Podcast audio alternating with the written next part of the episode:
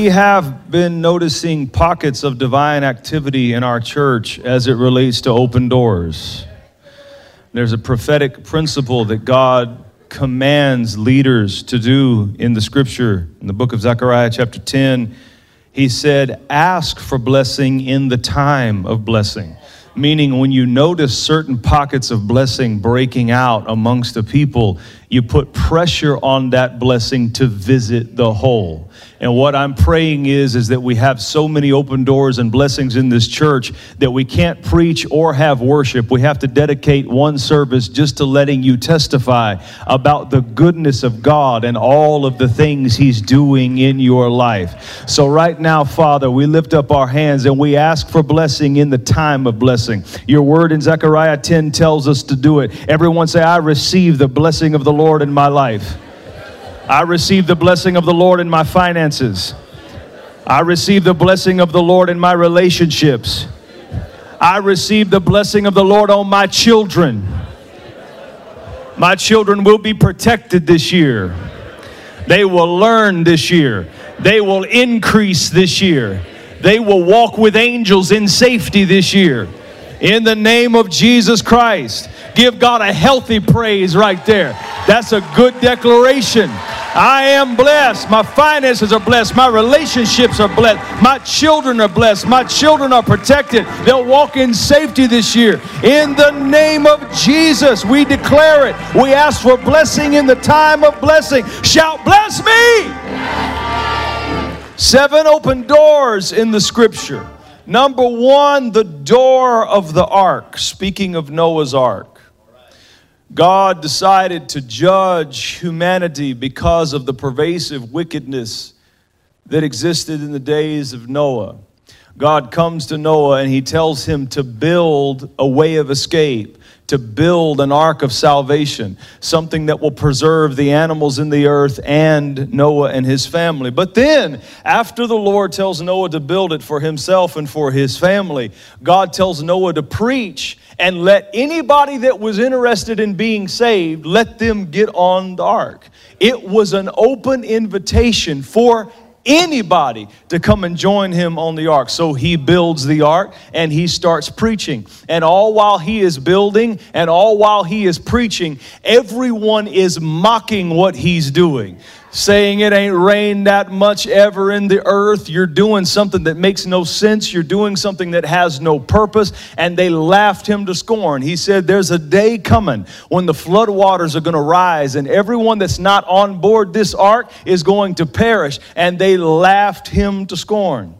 So in the scripture in Genesis 7 16, when Noah and his family and the animals got on the ark, Genesis 7 16 says that the Lord shut him in, or the Lord closed the door. Everybody say, The Lord closed the door. You ain't with me yet? The Lord closed the door. When God closed the door of the ark, it was closed for preservation. Because once the flood started, all of those people that Noah had been trying to convince to get on the ark, once the floodwaters started to rise, they started trying to beat the door down of that ark. And so God closed the door to keep people who had impure motives from being able to get in after the trouble started. And I have an announcement to you. You need to let God shut some doors in your life because people with illegitimate motives will try to come climb aboard your blessing when the water starts to rise in their life. And if you let the outside in, you will pollute and you will contaminate what God is taking you to in your future because out of compassion, you let some people in that were never for you in the first place. So sometimes God won't leave it to your heart to say no, He won't leave it to your mouth to say no. Sometimes God will close the door on people that you would have opened the door for because he knows that their motives are not truly with you. If you don't get on my ark in the early phases, don't try to beat my door down when the flood waters rise. God's taking me somewhere. God's doing something with my family. Get on early or don't get on at all. And some of you have been praying over relationships that God kept the door closed on. And God kept the door closed on it for your preservation and for your protection. And you wouldn't cry about it if you saw where you were traveling to. You wouldn't cry about it if you saw the future that God has in store for you and ahead of you. Do not cry over who didn't get on your boat. Do not cry on who didn't take the journey with you. Let me tell you something. You can't take everybody with you. I hate to break your heart, but there's some family members that you cannot take with you. There's some high school friends that you cannot take with you. There are some relationships you cannot take with you where God has destined you to go. So have the courage and the faith to stand back and let God keep closed everything that is not designed for your purpose and for your destiny. The days of you being taken advantage of by people, I feel this thing in my spirit. I said the days of people taking advantage of your good heart, the days of people taking advantage of your generosity, the days of people taking advantage of your time, the days of people taking advantage of your life are over. God said He is shutting that door. So I don't get too excited preaching and make sure you, you get the point. If Noah could have opened the door, he would have. Their screams from the outside would have been too much on his mind and emotions to be able to bear. So, because God knew Noah wasn't strong enough to keep it closed, God kept it closed for him.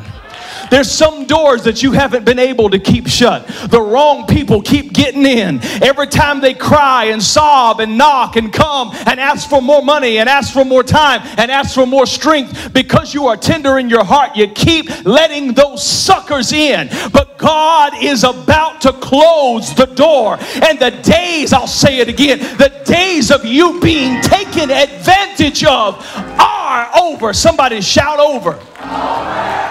Door number two.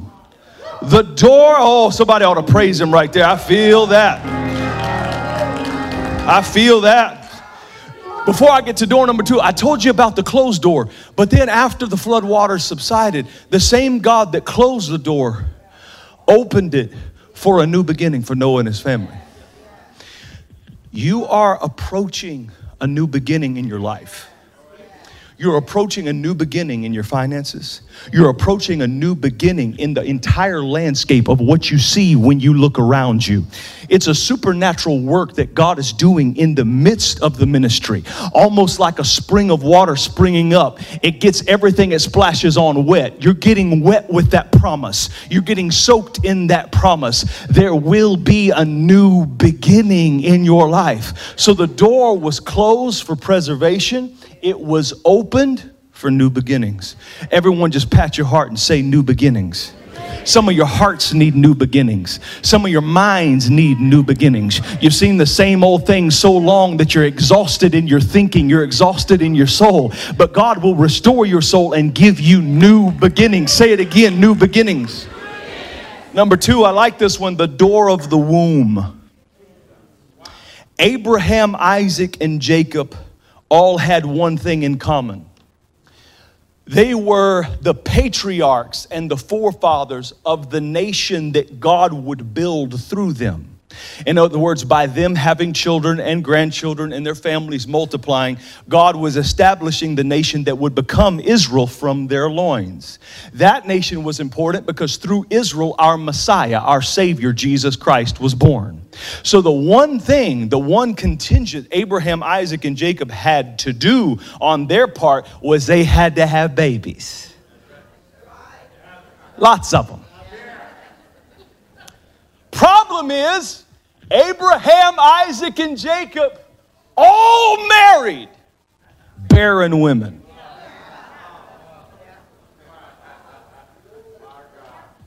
The promise of God often grows in barren places. They all married women who could not produce. Sometimes God closes doors to prevent us from birthing purposeless things.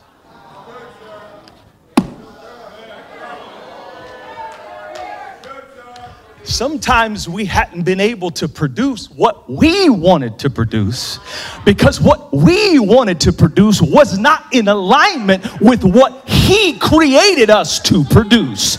And when God knows what we want to produce would not be in alignment with what He created us to produce, sometimes He will shut the door.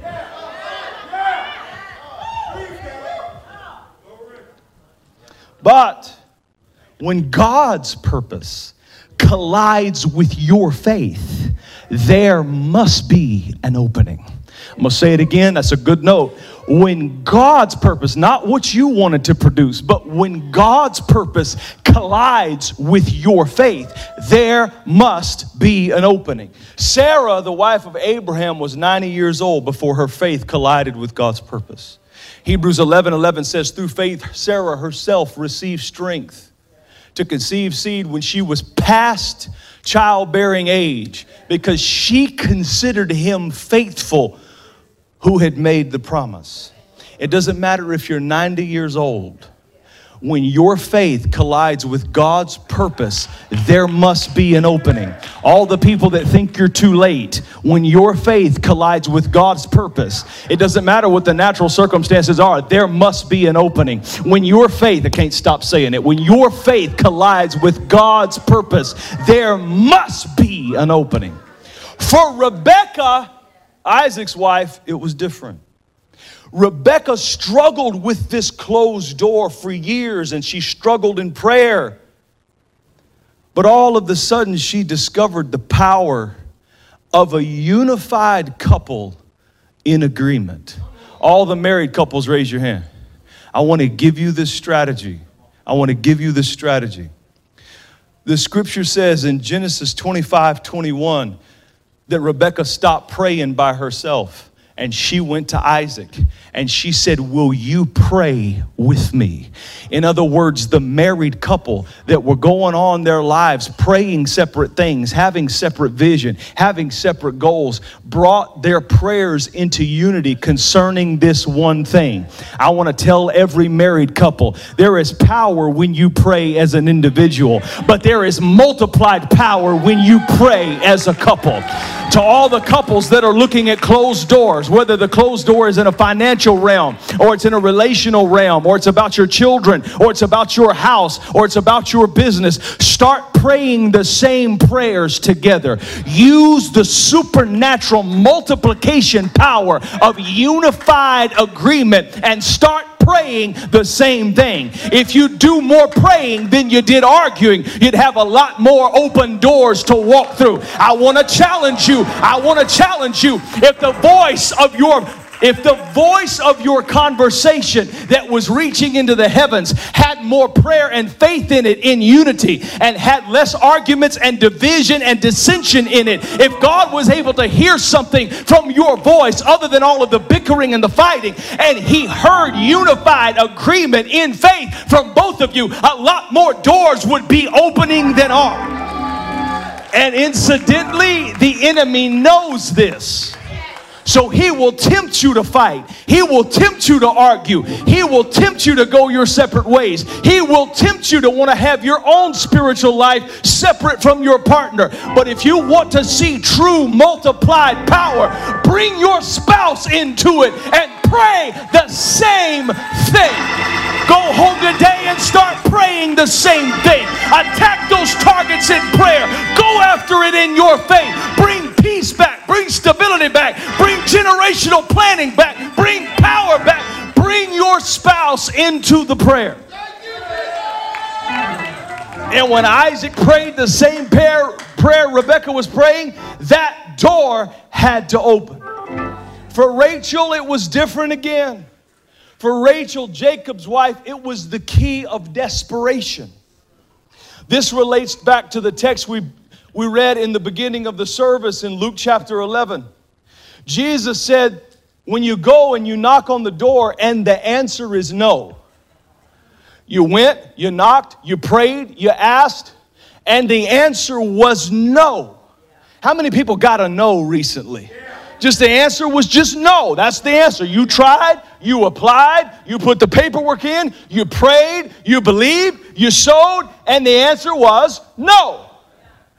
Jesus said, if you keep on knocking, oh, hear me, all of you that got to know, if you'll keep on knocking, there's something about desperation that when you make up in your mind, I will not take no for an answer. There's something about desperation that will push doors open that nothing else will push open.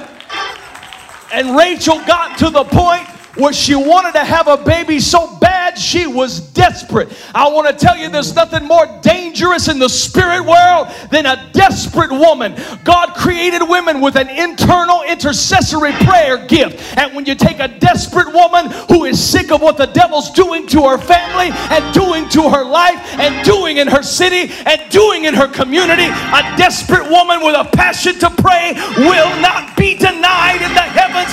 That door will have to open. So Rachel said to God, Give me a child lest I die. It was the prayer of desperation that opened the door. But all three women, same condition, different strategies to break it, but they all had one thing in common Sarah, Rebecca, and Rachel all sang a song. Isaiah 54 1. Sing, O barren, you who have not borne. In other words, when you are trapped in barrenness, God says to sing to it.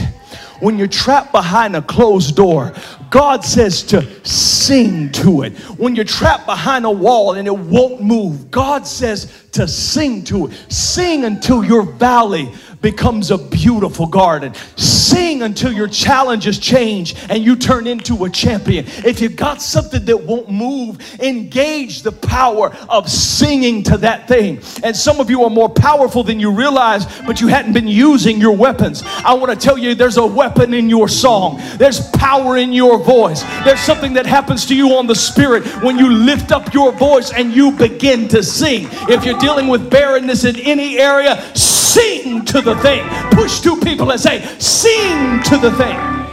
Come on, two of them, sing to the thing.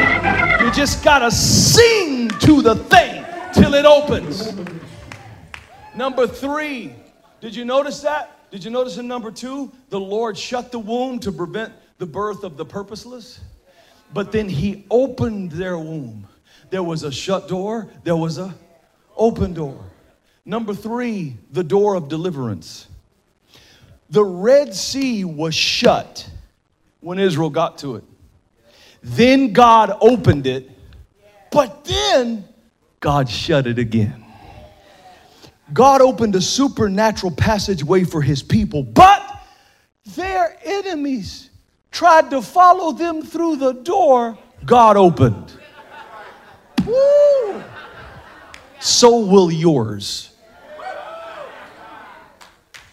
Your past will stalk you and try to follow you through new opportunities you're pursuing in God.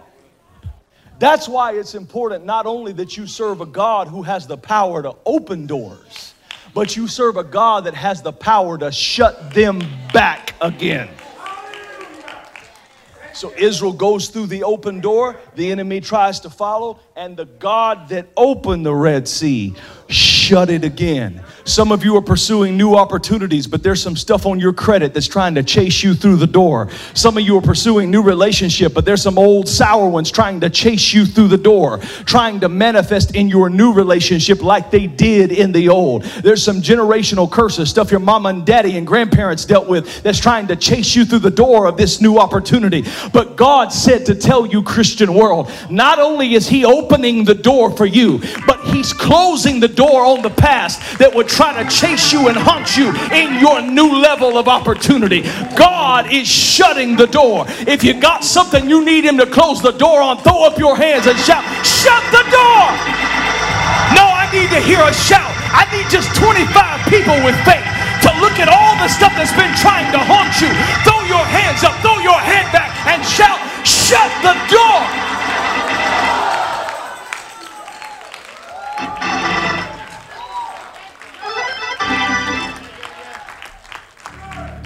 When God shut the door, Moses stood out on the banks of the Red Sea and he told the Israelites something comforting that I want to share with you today.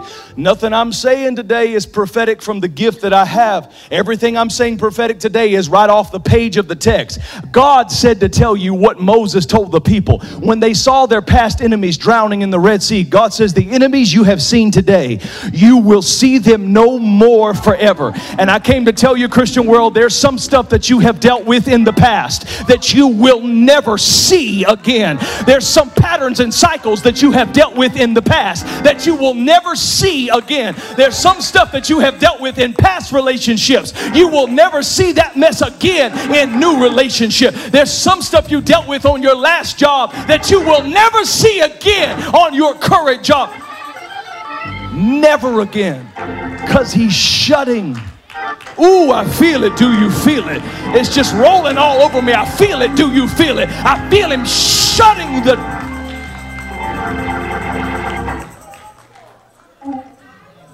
Number four, I'm almost done.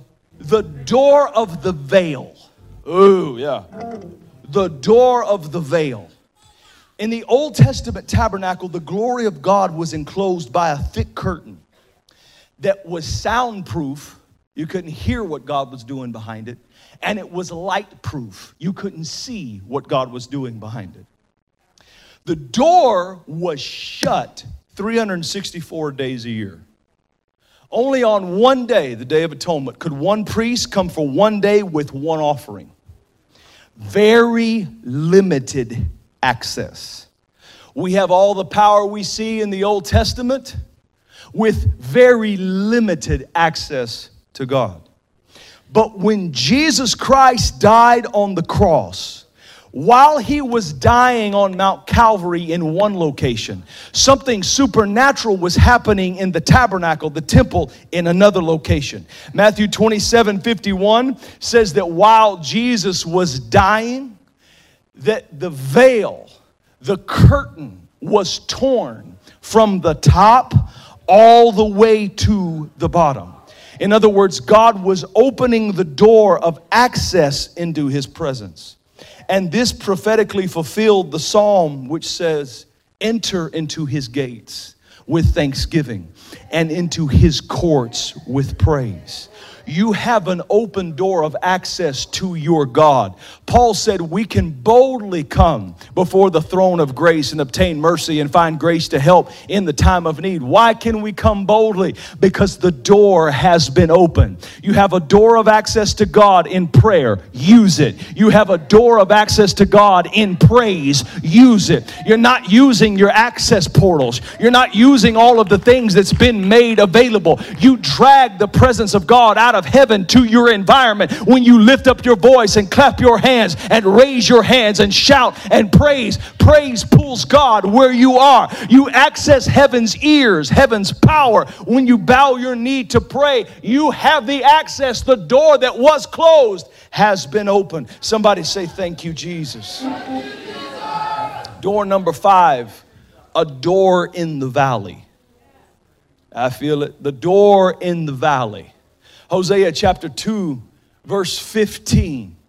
The prophet writes, Out of the valley of Achor, a door of hope. Look at that on the screen. The valley of Achor, a door of hope. Say it. The valley of Achor, a door of hope. And look what he says I will make the valley of Achor a door of hope. The word Achor there in the Hebrew and in the Old Testament was known as a valley of confusion, chaos, and anxiety. Please notice what he's saying. He's not saying, oh, I feel this so heavy. He's not saying, in the midst of your valley of confusion, chaos, and anxiety, in the midst of that, I'm going to add a door of hope so that you have the anxiety and you have the hope. No, he said, I'm gonna make the valley of Achor. I'm gonna make the depression. I'm gonna make the anxiety. I'm gonna make the confusion into a door. In other words, the thing you've been depressed about, God's about to use that thing as a door. The things you've been worried and had anxiety about, God's about to use that thing as a door. This is, how, this is how God turns beauty into ashes. He never adds beauty to ashes, so you have the beauty and the ashes. He turns the beauty into ashes. He gives you the oil, the anointing, the fragrance of joy for the spirit of mourning and the spirit of weeping. He never gives you both, He turns one into the other. God is about to take depression, anxiety, and hopelessness and turn it into an open door.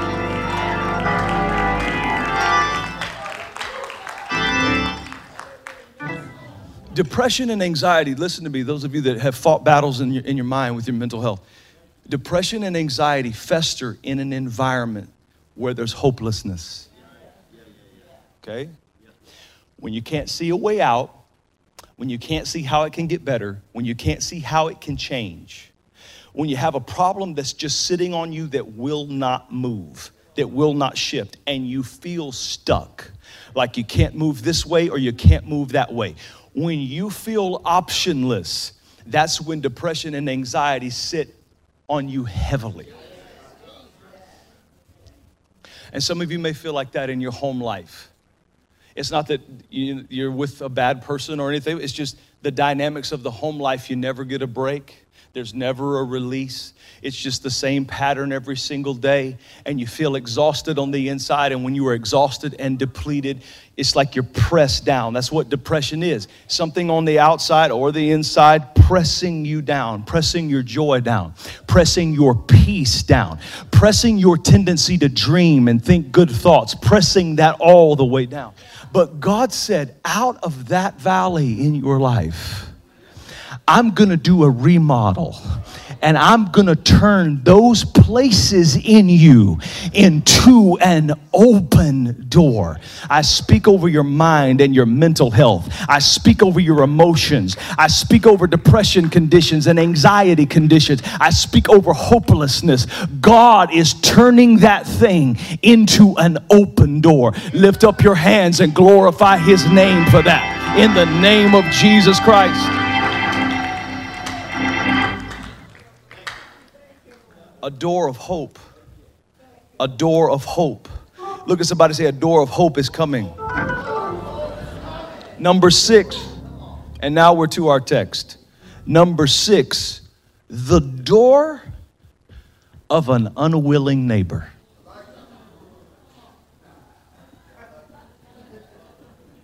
This one's so good, I'm gonna save it for next week. Stand to your feet, give the Lord a praise.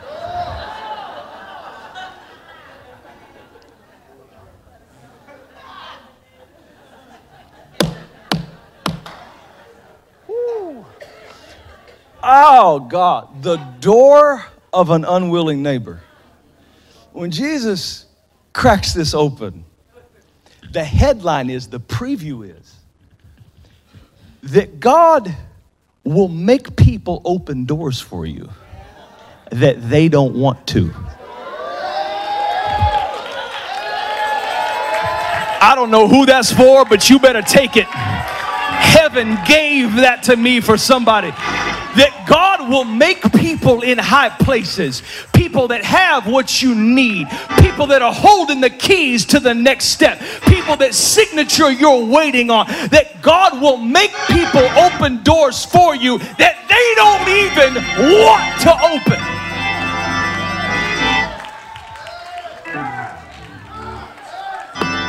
Oh, whoever that's for, you ought to start praising Jesus. I said his word's powerful. Whoever that's for, you ought to start praising Jesus. I said his word's powerful. Whoever that's for, you ought to start praying. Take 20 seconds and give him praise in the house. God's gonna make people open doors for you that they didn't even want to get up and open.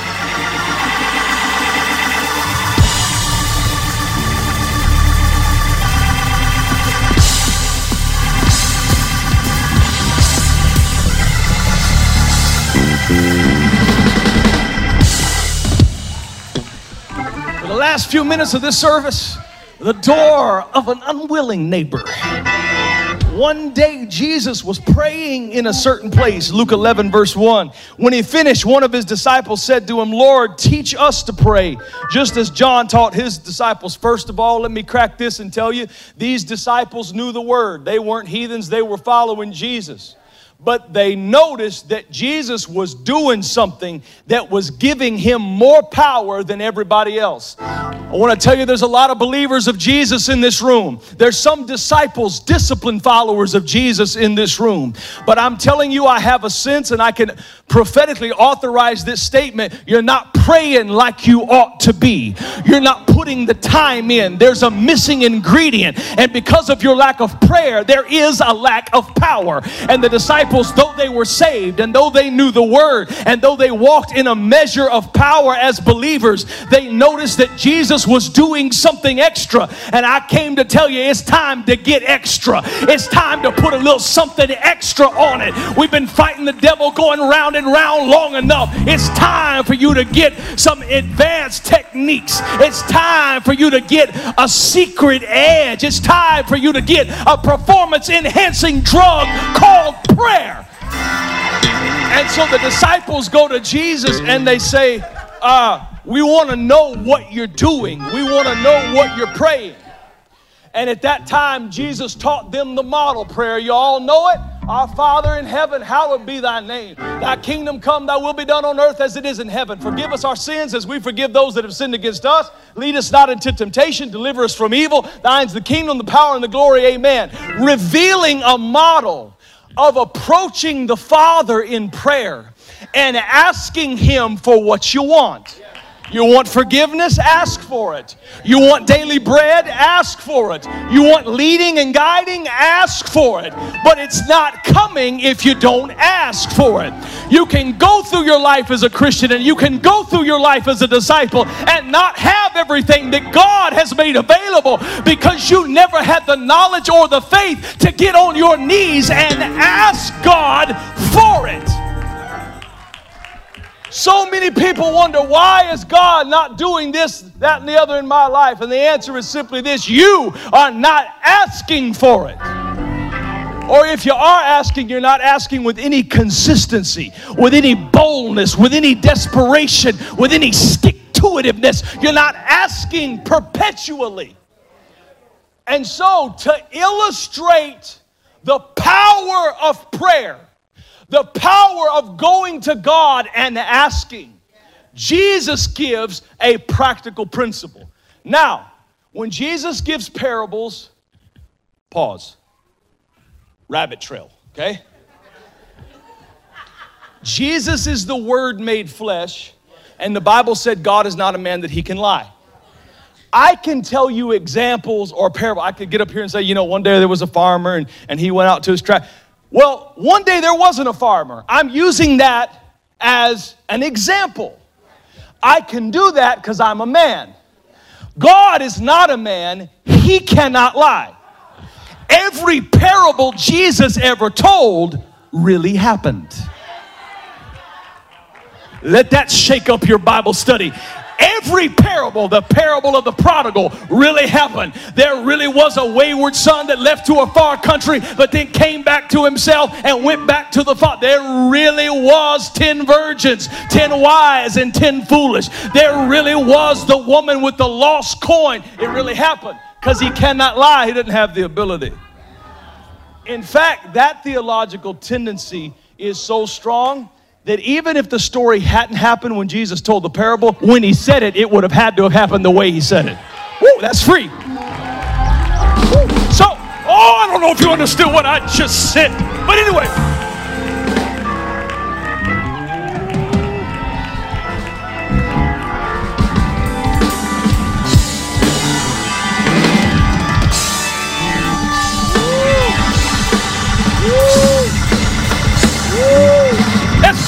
In the word. There's power. I feel it all over here. There's power in the word. So, so Jesus launches into a parable to illustrate the power of asking God. Whether the parable had happened or was about to is inconsequential. It really happened. He said, verse 5 Suppose you have a friend and you go to him at midnight. In other words, your request is out of time. In other words, the time wasn't right for you to get what you were asking for. You didn't spend enough time in school to get the raise you were asking for. You didn't spend enough time on the job to get the position you were asking for. Your request was out of time.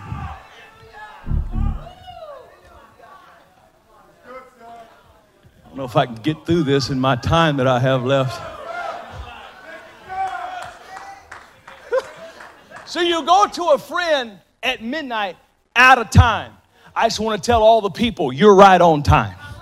Even if you're out of time, even if it doesn't make sense, even if the world says you're too young or you're too old or you're not educated enough or you don't have the seniority or you ain't been here long enough, when you go to God in prayer, God puts out of time people right on time.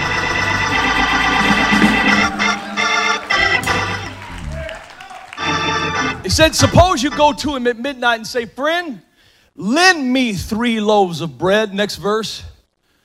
A friend of mine is on a journey and they've come to me and I have no food to offer them.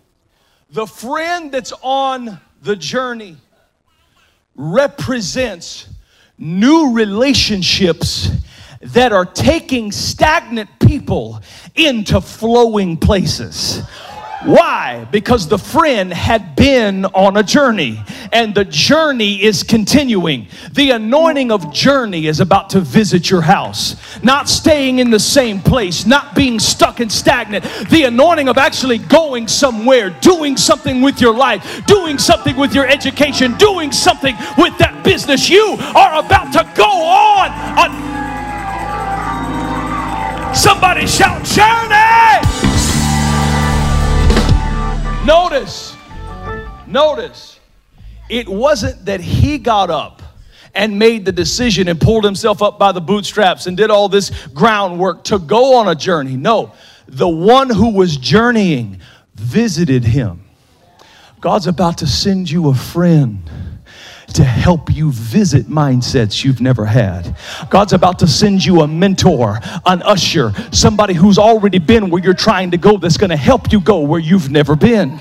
God's about to send your business a partner. God's about to send your mind a counselor. God's about to send you somebody in your life to help you go to the next level. But when the visitor comes, he's obviously very important to the man but the man does not have in his own house the resources to feed the journey that's coming. Let me preach this word. I said, the man doesn't have in his cupboard the resources he needs to fill and to feed what God was sending to him but he had the faith to go to an unwilling neighbor. God's about to give somebody the faith to go to an unwilling bank because the resources you have right now aren't enough to feed the business that God has planted in you. So God's going to give you the faith to go to an unwilling lender, to an unwilling financer, to an unwilling investor and have the who am I talking to? Where are you at? And have the courage to knock on the door.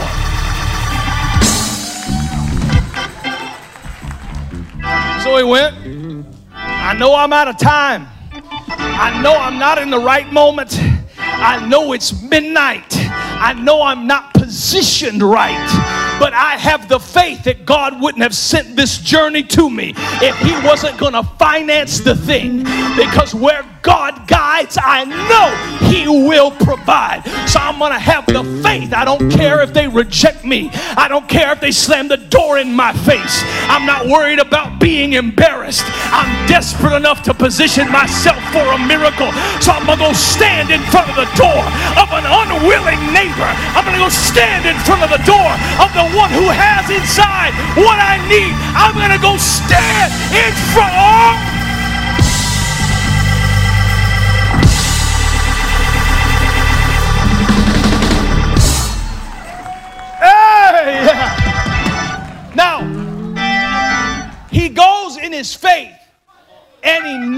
Knocks on the door.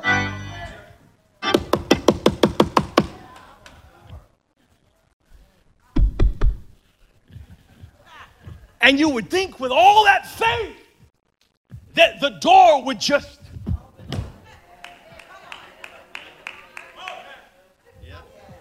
But instead, the man who was going on a journey, the man who God sent a mentor to him, the man that had the faith to go at midnight even though he was out of time, the man who had all that faith goes and knocks, he puts the faith in action, and an answer comes from behind the locked door.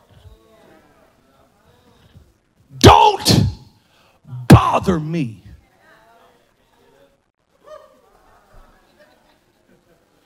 Oftentimes, those are the words miracles begin with.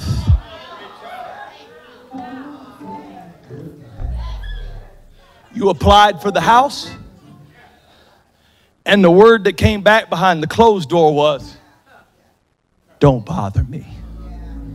You ain't ready. You're out of time. You don't have what you need. It's not your moment. Don't bother me.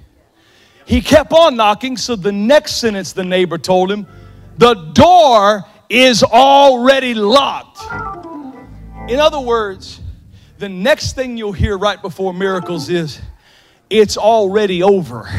There's no chance. It's impossible for you to get what you're seeking for.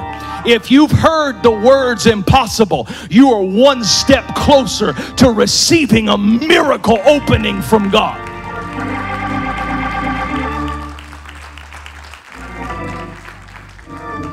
The third thing he does, oh, the enemy loves this last one. The third thing the neighbor does is he tries to shame the man for asking.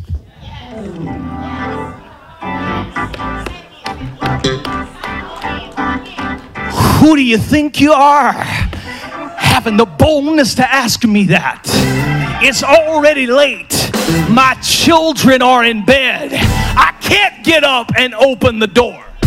How dare you have the audacity with your credit to come in here and waste my time and ask for that loan? How dare you have the audacity, knowing how busy I am, to come in here and ask for that? The enemy will try to shame you out of faith.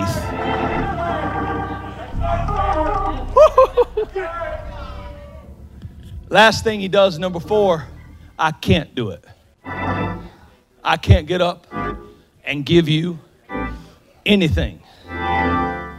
But the neighbor had the courage and the faith to keep on knocking through four no's. How many no's did you get? Keep on knocking. How many impossibles did you get? Keep on knocking. How many I can't do it did you get? Keep on knocking. How many times did the enemy try to shame you out of faith? Make you feel unworthy for even asking. You know what phrase I want to kill in your mind, real quick? Let me kill it. I have a strong anointing to do it. Let me kill this phrase. I hate to ask.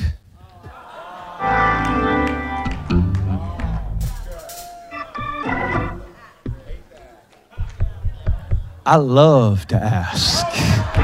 I love to ask. I meant to ask. In fact, I came over here to ask. In fact, it's my time to ask. In fact, if I ask, the door will be open for my love to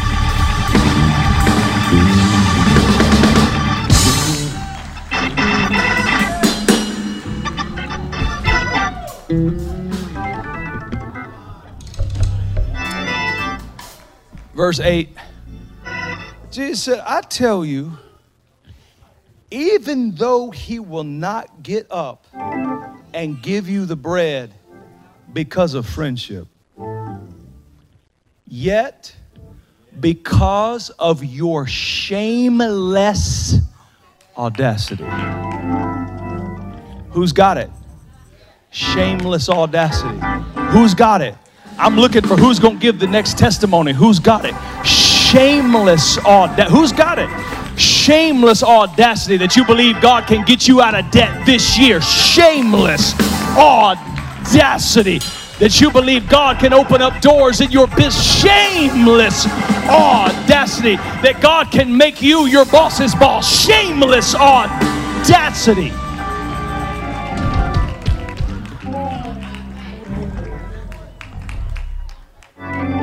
Jesus said, because of your shameless audacity, Folks, it would be one thing if Jason Sides, PJS, was up here preaching and just giving you a word I felt in my spirit. But I'm reading your Bible. I mean, these are the things Jesus said. Can you get this? Can you grasp this? Can this settle in you? Because of your shameless audacity to ask, He will surely. Now, surely indicates there may be a little time. And see, a lot of our faith runs out with the sands in the hourglass.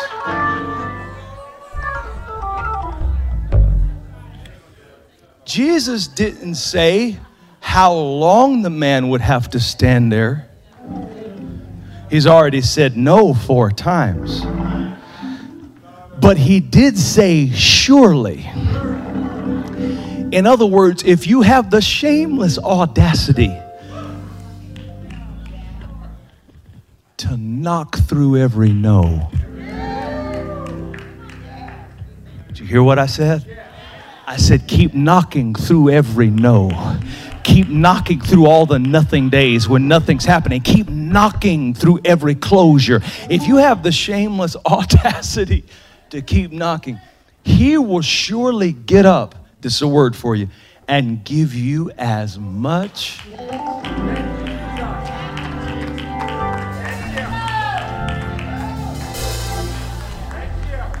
Stand to your feet, lift up your hands, and say, As much as I need. As much as I need. Say it and think about what it would take as much as I need, as much opportunity as I need, as much love as I need, as much peace as I need, as much laughter as I need in my life, as many friendships as I need in my life, as many God connections as I need in my, as much.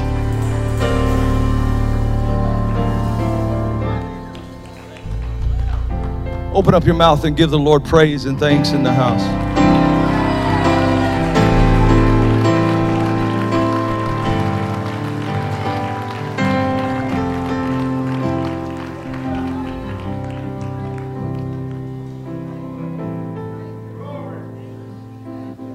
I give you all seven?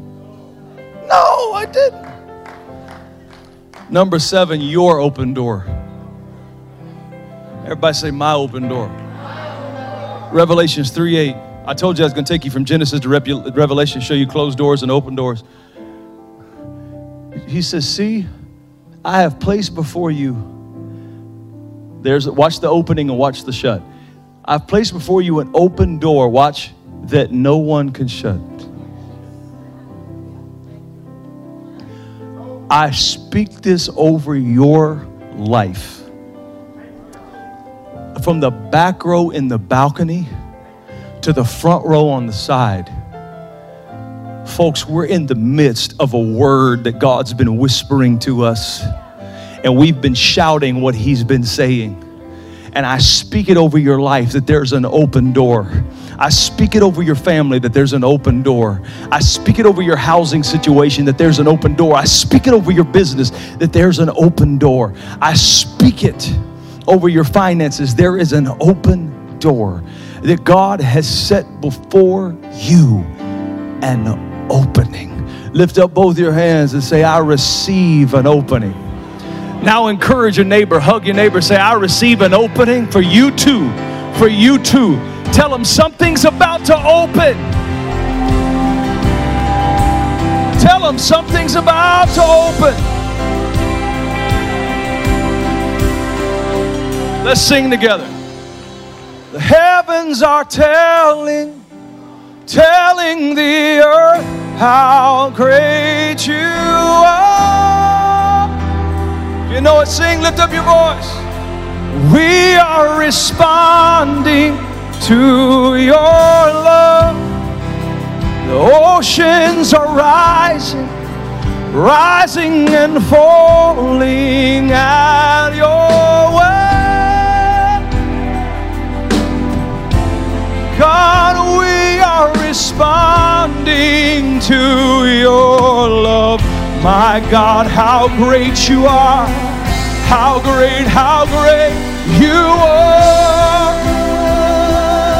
Come on, I need Christian world to sing it with me. Say, my God, how great!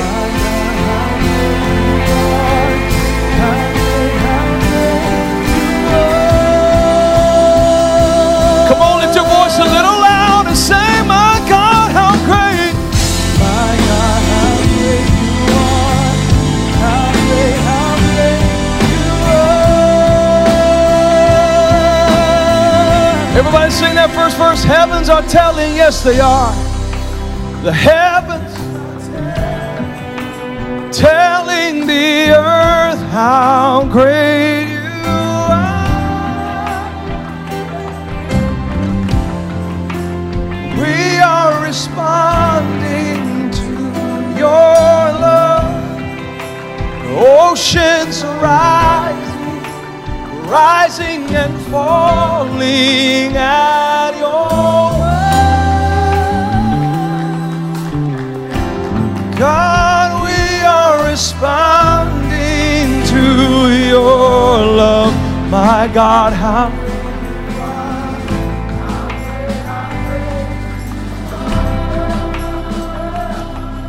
If I preach something today that stirs you and you know you need to plant a sacrificial seed, get it in your hand and bring it to the basket right now as you're singing and worshiping.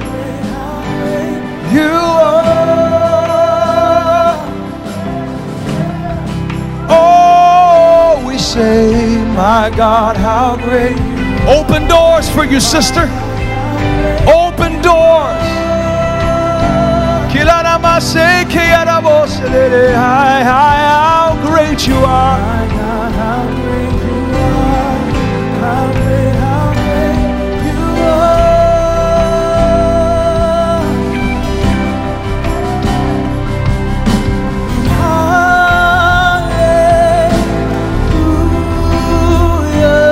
There's increase down here at this altar. There's something stirring down here at this altar. If it's time to sow and you know it, get down here. How great, how great